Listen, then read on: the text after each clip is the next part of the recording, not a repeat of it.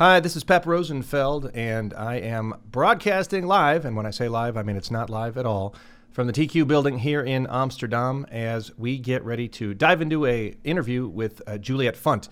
Juliet is the CEO of Whitespace at Work, a training and consulting for- firm that helps organizations, their leaders, and their employees flip the norms of business in order to reclaim their creativity, their productivity, and their engagement.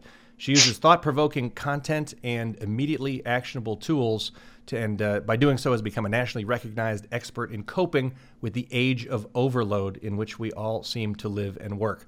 By focusing on the pivotal differences between activity and productivity, Juliet is a force for change in organizations around the world, helping them find their white space, recharge their people, and reclaim their passion for work.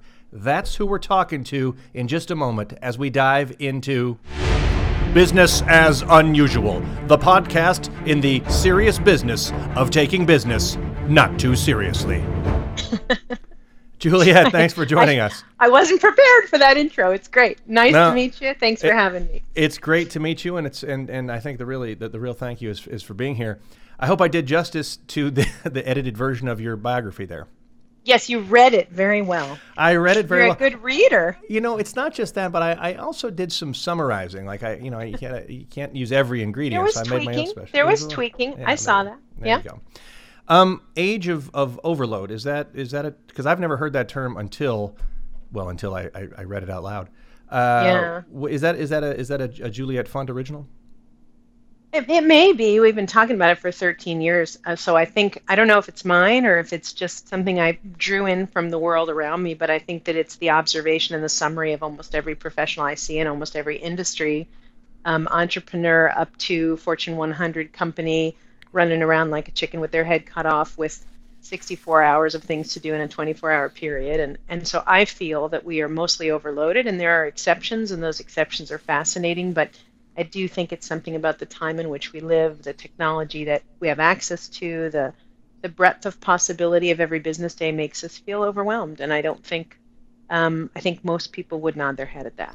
I'd even I'm nodding my head. I'd even say that I think that that like what's really criminal is you ask somebody how you're doing, and in the old days it was fine, and you know we Americans always got you know yelled at, oh how are you? I'm fine, and then you walk away. Right. But now it's like how are you? Busy, and then you walk Oh, away. yeah. And it's like oh he's busy. That must be great. Uh, not necessarily.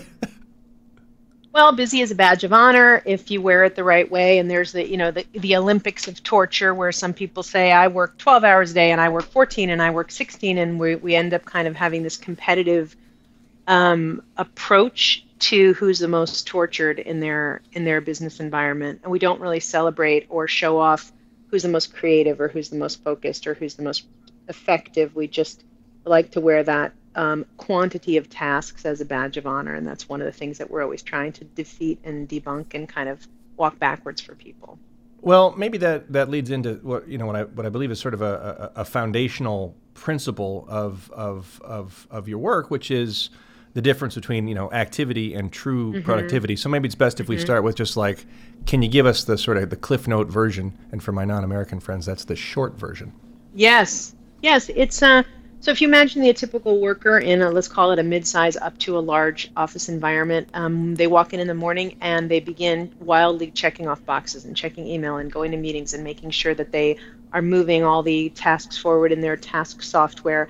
And they do and they do and they do and they do all day long. And if they they leave and if they've checked a lot of boxes and deleted a lot of email and sat in a lot of meetings, they feel that they had a productive day. And the question is, what is the outcome of those actions? Was it productive? Did it create something? Did it create an idea or a relationship or a pivot? Um, or was it just movement? And one of the challenging scenarios that I like to say to people is if you put your most talented people in a conference room at 8.30 and gave them donuts and coffee and let them sit in there till 5 o'clock and they sat silently looking out of a window and then at 4:55 they had a game-changing idea that changed the nature of your offering would that have been a productive day? It would have been an extremely productive day but there wouldn't have been much motion there wouldn't have been much checking there wouldn't have been much running in hallways. And so we have a false equation i think of that appearance of busy versus the definition of the word productive which means to produce something. And I think that I'm not alone in, in seeing many, many business people go home at the end of an exhausting day and they kind of sit over their glass of wine with their spouse and go, I have no idea what I accomplished today. And that's the problem that we want to unwind. And do you think that is that problem gets bigger and bigger as the company gets bigger and bigger? because like, you know, if, if, if me and my business partner, you know, go out have drinks and have one good idea, we're we're very well aware that those drinks, you know, paid for themselves ten times full. Right. But I feel like it's Right. it's when you get that middle management person going like, well, I have to justify, you know, your budget and your activities, and I do You that I'm- with task software. I've never said it exactly this way, but I think it's kind of a, a reverse curve. I think the entrepreneurs, the solopreneurs, two, three, four people, have this intense overloaded experience. More of their behavior is high value touch points because everything they're doing is important, but they're completely maxed and overloaded with it. And they, they feel very victorious when they've checked off a lot of boxes. And then in the mid sized company, there's this little area with a pinch more sanity around the 100, 200, 300 company where they're sort of operating as a intact community and they still have enough smallness to be able to look around and say this most of the work we're touching is valuable and i think actually things are a tiny bit calmer in that size company and then we start moving up to the pre-fortune and fortune and then the craziness just intensifies where once you get up to a fortune company if you were an objective person just looking at how many people have to do something to sign a single check in this organization you would just explode with the amount of touch points that are necessary because of all the layers and process and complexity and matrixed organizations that have been created.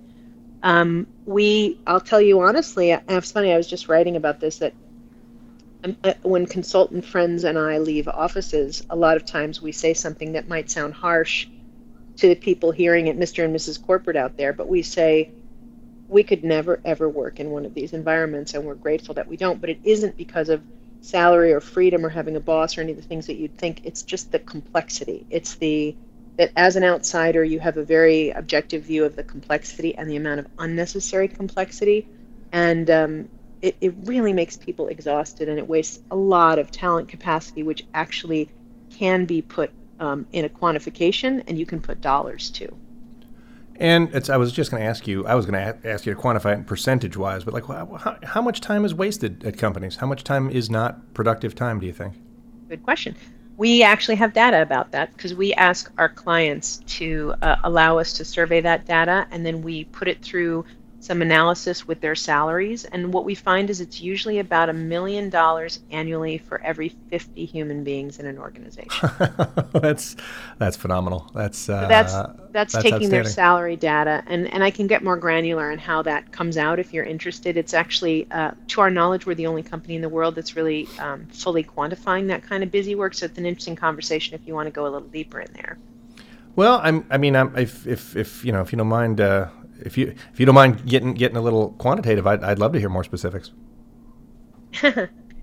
Yeah, so I think it's something that um, is very rarely done, and honestly, we did it only initially to sort of take leaders by the shoulders and, and try to wake them up from a very disturbing amount of complacency that we see around these issues. So we said, okay, well, let's just start asking people what percentage of the email is CCs? What percentage of the meetings do you feel like you're doodling and playing hangman? What percentage of the reports are you writing and you feel like nobody ever really reads them? What percentage of the interruptions that you are given are unnecessary and then you have two, three, four minutes of valuable recovery time?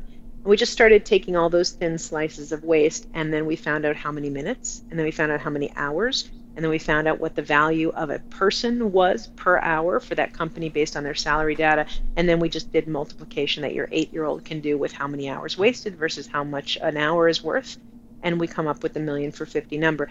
The the hidden secret behind the million for 50 number is it's actually 2 million for 50 but what we do is we cut the waste in half before we publicize it because when people self-report their own waste there's a an there's a sometimes a lack of objectivity there and it can have some problems in the data so we just go okay just to be conservative since this is self-reporting data we'll just whack it in half and we come up with the million for 50 number um, That's funny. I would I would have thought I would have thought that that, that pe- when people self-report, they report themselves as more important than they really are, and actually it would be double what you came up with. It's well, it's they that, but they sometimes do inflate. That's why we cut Huh. it in half because when we want to come back to you or a leader or a publisher and say this data is valid, we want to make sure it's not inflated when we talk about the waste. Oh, So we're I- I- cutting I- it in half. I understand why you're, why you, you deliver it conservatively. I just feel like if somebody asked me, yeah, "So how'd you spend your day today?" Productively. I certainly Oh, didn't oh, sit around too. wasting time. Yes, that too. Well, the reason that they're able to be honest at all is they blame it on the company. So if you say how many, what percentage of your hmm. meetings are a waste of time, and you define that as time that you are not contributing or benefiting from sitting in the chair, people will say usually about 30%, 30 to 35%, but they're blaming that on someone else. If you ask I a see. senior leader, if you ask a senior leader how much, many of the meetings that you call are wasteful, you get a much lower number. Right. That's my problem right now. Is I call the meetings. I call the meetings, so I assume they're all valid. Hey, uh, So d- you're what we call a carrier. uh, I, I, that boy, that's just so much about that title I don't like. Um, well, let me let me ask you: when you first started looking at these numbers, were you asked to do it by by an organization? Did they say, "Hey, we've got a bad feeling. Please come in and, and, and you know make us feel better," or did you say, "Hey, we've got a bad feeling, and who is courageous enough to let us poke around through their numbers?" It was it was sort of um, trying to think. It was kind of in the middle. So it this is part of our protocol when we do culture change with a company. We need to have a pre and a post, so we can ascribe a delta of behavior change to our work. So we need to show that we move the needle. And in many training companies, they don't care about showing an ROI on training, but we are very, very invested in that, and that's part of our hmm. culture. So we needed to get this data in order to say, what did you look like before Jenny Craig, and what do you look like after Jenny Craig? For those of you who are not familiar, what did you look like when you were heavy? What did you look like when you were thin? You need a pre-post picture. And so the data originally came out of pre and post. Then we started realizing that there was this enormous gap between the pain that populations feel and the pain that their leaders believe to be true. And you'd have this enormous pain in frontline and middle management. And then way up above, like a Renaissance lord with a perfumed hanky to not smell the street, there would be some executive who perceived no problem. And so we needed to find a way to say, hey, executive, you have an enormous problem. And the anecdotal version of that was not enough for a lot of those executives. And so we began and still do um, sometimes give away this quantification work if it's a large enough population, um, just to get the executive off of that complacency that I talked about. So when you deliver a report to someone and it says, hey, your 200 people are wasting $4 million a year of annual talent time, now does that seem like something worth talking about? Now you've gotten somebody's Yeah. attention. So with so many companies wasting so much, you know, time and money and energy and person power, why aren't more companies trying to fix this problem? Yeah, that's the million dollar question of my entire life. Um, I think that some conversations have their their day in the sun, and I think that this conversation will be unbelievably normative in five, six, seven, eight years. I don't know exactly when the time frame is, but it is only the most future thinking leaders right now that are calling this problem urgent they just it's just not in the zeitgeist yet of something that we think is really important. We just stuff it down and say yeah work is a pain and there's a lot of waste and i hate my cc's and there's just this that's that complacency again coming in.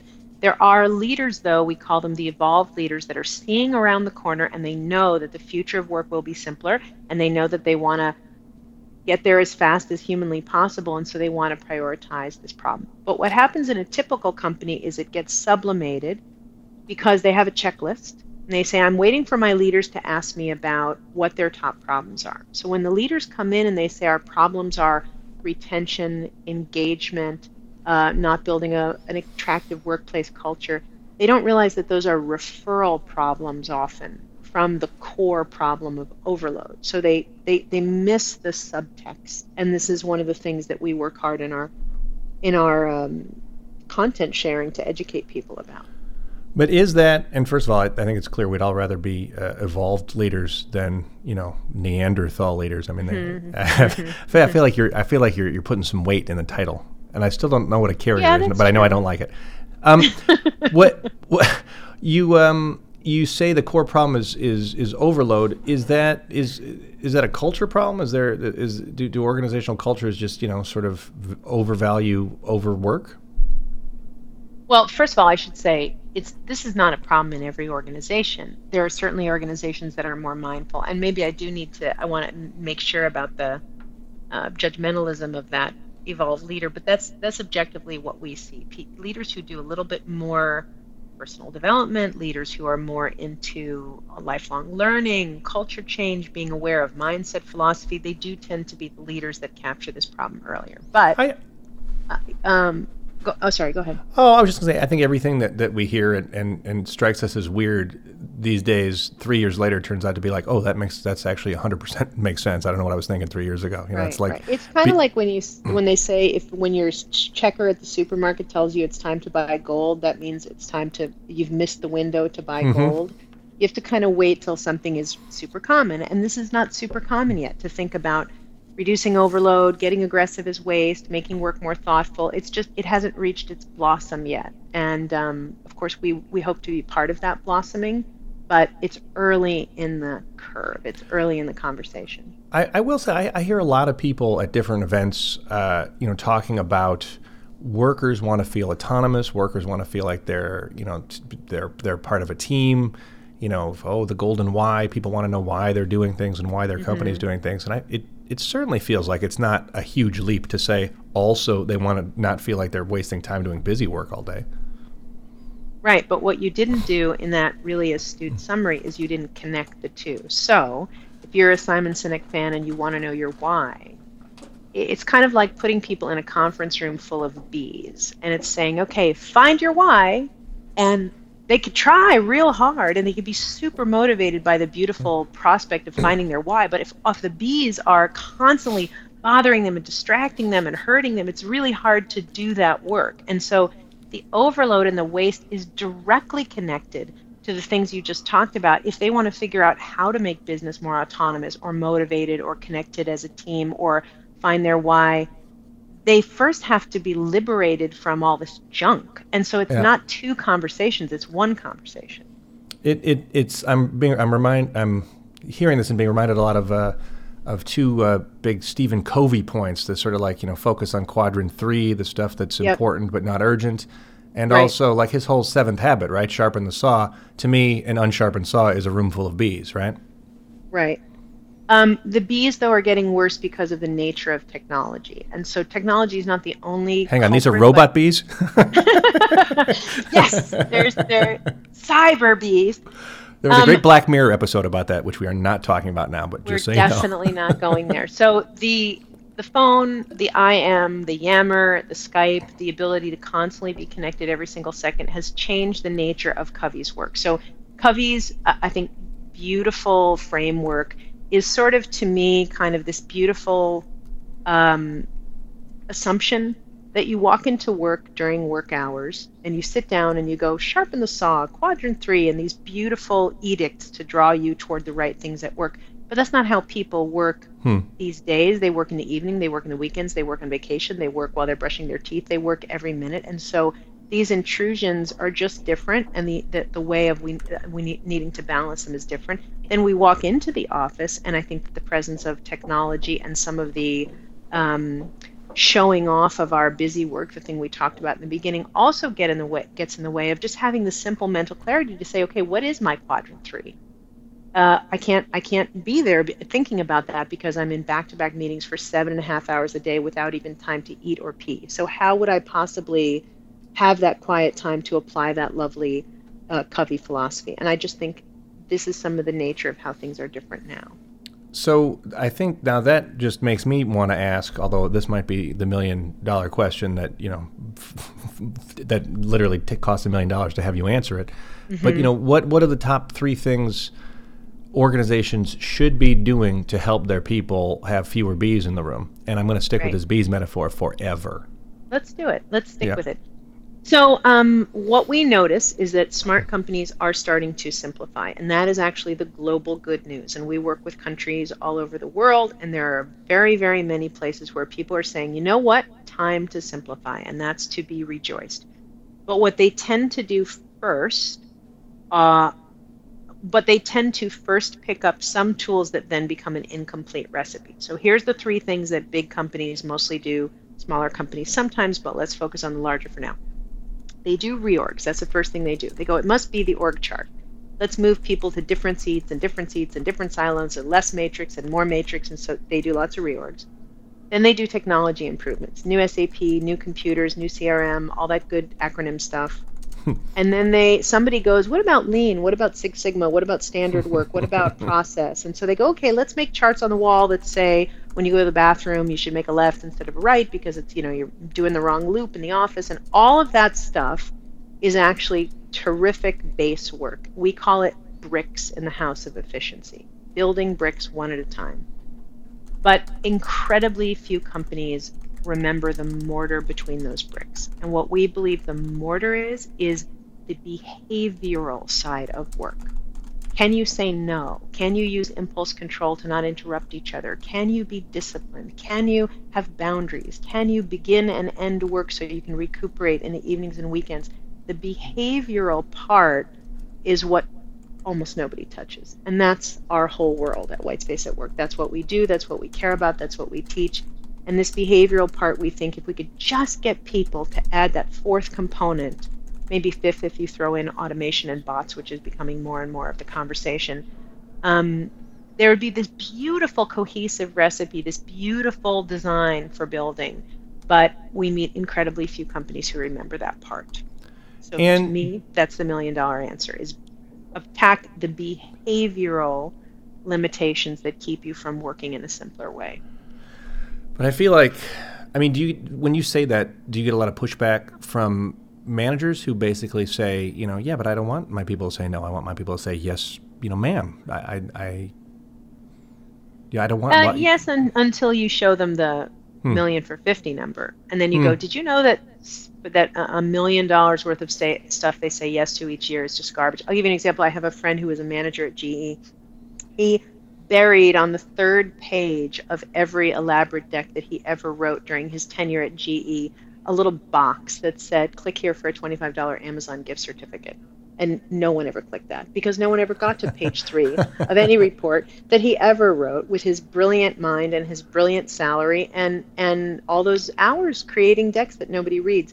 So if you can teach a leader that that's part of the truth of their organization, then saying no starts to become an occasional skill that they want. They don't want it necessarily directed toward them, but they would like it um, directed somewhere. Um, that anecdote about the fellow who put the click here for a twenty-five dollar gift certificate. Yeah. I mean, he didn't do that more than once, did he? No, he did it for his two year entire two year tenure in the manager position. I mean, and then at the end he hung himself. Like, I feel no. like how, how many decks do you send that nobody's reading before well, there's a real problem? They probably read the first page and maybe they skim the second page, and I don't know. I I I would love to know more about what happened to the third, fourth, fifth page, but it's part of the um, it's part of the overkill that we're also in love with in in most companies, and it has a feeling of validity to it. And uh, our job is to take apart where it is and where it is not. And do you see any because you know I, I, what I'm hearing is is an American accent talking to American accent about yeah, overwork yeah, culture. Yeah, is is point. is it a is it a is there a national cultural difference between companies that you've observed? Well, you know, France and Germany have Germany mostly has have been pretty famous in the last couple of years for laying down some interesting uh, boundaries around email and technology, and we have to still see how those play out in terms of preserving people's home time. There are cultures that we observe that have um, a more naturally relaxed state to them, but sometimes they become muddied with the corporate culture. So, for instance, if you're in a Latin culture, as an example, um, you probably have a more natural predisposition. I'm, I'm in Florence right now. Like the, all the shops close between 1 and 4, and people have wine and go home and relax. And we, we sit here saying this is such a sane way to work. But if you were in a corporate headquarters that happened to be within that more sane uh, Italian culture or uh, Latin culture, what what I believe is that the corporate culture starts to then dominate the nation, the culture of of origin. And so when I meet people who are within a large company, you can be Nike Brazil, but you're still Nike. You can be uh, Sephora uh, Florence, but you're still Sephora. And so when you be, once they get really baked into these companies, I believe that the corporate culture starts to kind of override. And um, you know, be really it's going to be really interesting. Nordic Business Forum will be my first um, work in the region, and there's this fantasy that all of us hear about the Nordic countries and their wonderful sense of balance and and liberal time use. And so we'll have to see. I mean it's all kind of unicorns and paternity leave until we get there and figure out what's real. But but um, I'm super curious to see what this looks like in that environment. Well, I think I think to be honest, you're in for a treat. Now, I live in the Netherlands. I live in Amsterdam, uh, and having grown up in, you know, just outside of Chicago, when people ask me, "Oh, do you miss the states? Do you want to move back to the states?" and it's like, "Have you lived here? You're, I'd be crazy to go back there." Uh, yeah. And oh, how do they have six weeks off? That is the wrong question. The right question is, what are you doing with two weeks off? Mm. So, you know, you know, there's a stereotype about uh, Finns that you know they build when they build a house, they build their their own personal sauna before they build any other room, and that is a, that is a hundred percent true. Like Wow. you, you're going to be in, in in sauna city when you get there. Wow, interesting. Bring your towel and ladle full of cold water. Right. But then uh, the, what I'll be really interested in is where does that personal and cultural orientation, which sounds very sane to me, become muddied as companies become your second culture? And that, that, that'll be something that I'm very interested to learn. I will. I just I hope that that theory is wrong. I mean, it would be so a shame if uh, if these delightful you know European relaxed lifestyle sort of gets corporified.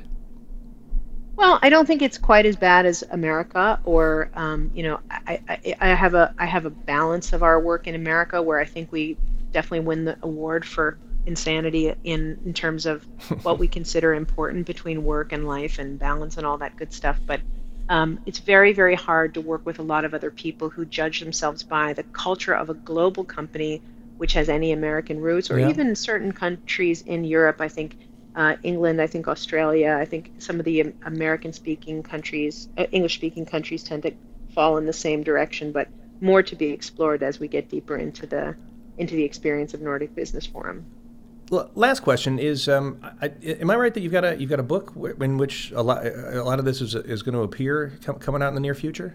Yes, it's actually we just just signed a deal with HarperCollins, so we have a year to write and then a year to publish. So it's going to be a little bit of a long lag. It's 21, summer of 21, but we'll be launching at the Global Leadership Summit, where um, I think a lot of your audience is also familiar, and um, it's very exciting. After 13 years of putting this content together and waiting for the perfect time, we found a publishing team that we're just completely in love with at Harper Business, and um, and it's been fascinating for me trying to write this book in a white space manner because as soon as you sign a book deal with a major publisher, everybody tells you how tortured the next period of your life will be. um, so what I'm trying to do is create a writing story so that I can look back in in a year and a half and say this book was written in a white space manner that didn't um, ruin my life or my family or my sanity. And um, so far, it's going really well. I am glad to hear that. Yeah, it turns out when you're writing, white space as it relates to productivity is great, but white space as it's a blank page because you can't think of what to put in there is not so awesome. Yes, not the best use of the term. This is absolutely correct. uh, Juliet, Uh, well, we're out I'll of time. Put plug, I'll put a quick plug in for some of your larger companies in cases of interest to them in some free. Because of the book, Hmm. We're uh, expanding on a lot of that data that I told you about for the million for 50 number. So people who have over two, 300 employees, they can get a lot of that quantification work at no charge because we want to expand the database. So that will be really interesting to any of those leaders who are listening to that million for 50 section finding it intriguing but wondering how much it costs um, might cost nothing if they if they give you a ring so hopefully you'll give them that uh, contact information when we're done I will seek it out and make sure it's there. great Um, great. I feel like much better about a free plug for a free thing too. I think like that doesn't even count as a plug. That's just something we talked oh about. i wasn't yeah i'm just offering let's call it an offer not a plug That's a fantastic offer, Juliet. It's uh, it's great to talk to you, and I look forward to meeting you in uh, in Helsinki this fall. thank you me too gonna be great Okay, bye bye, and thanks. Juliet Funt joins us from White Space at Work. Uh, the book comes out in 2021, so you can start saving up now. And uh, if you are a group of over 200, I mean, if you're an organization of over 200 and you kind of want that free reporting, write to Juliet at info at whitespaceatwork.com, which I have to say, super inconvenient you know email address because the word at is in white space at work but then info at is of course the at symbol like every other email address that's my free plug and a, a little bit of criticism on the email address itself thanks again This has been Business as Unusual. I am Pep Rosenfeld from Amsterdam, where I'm going to grab my towel, a ladle full of cold water, and hit the sauna.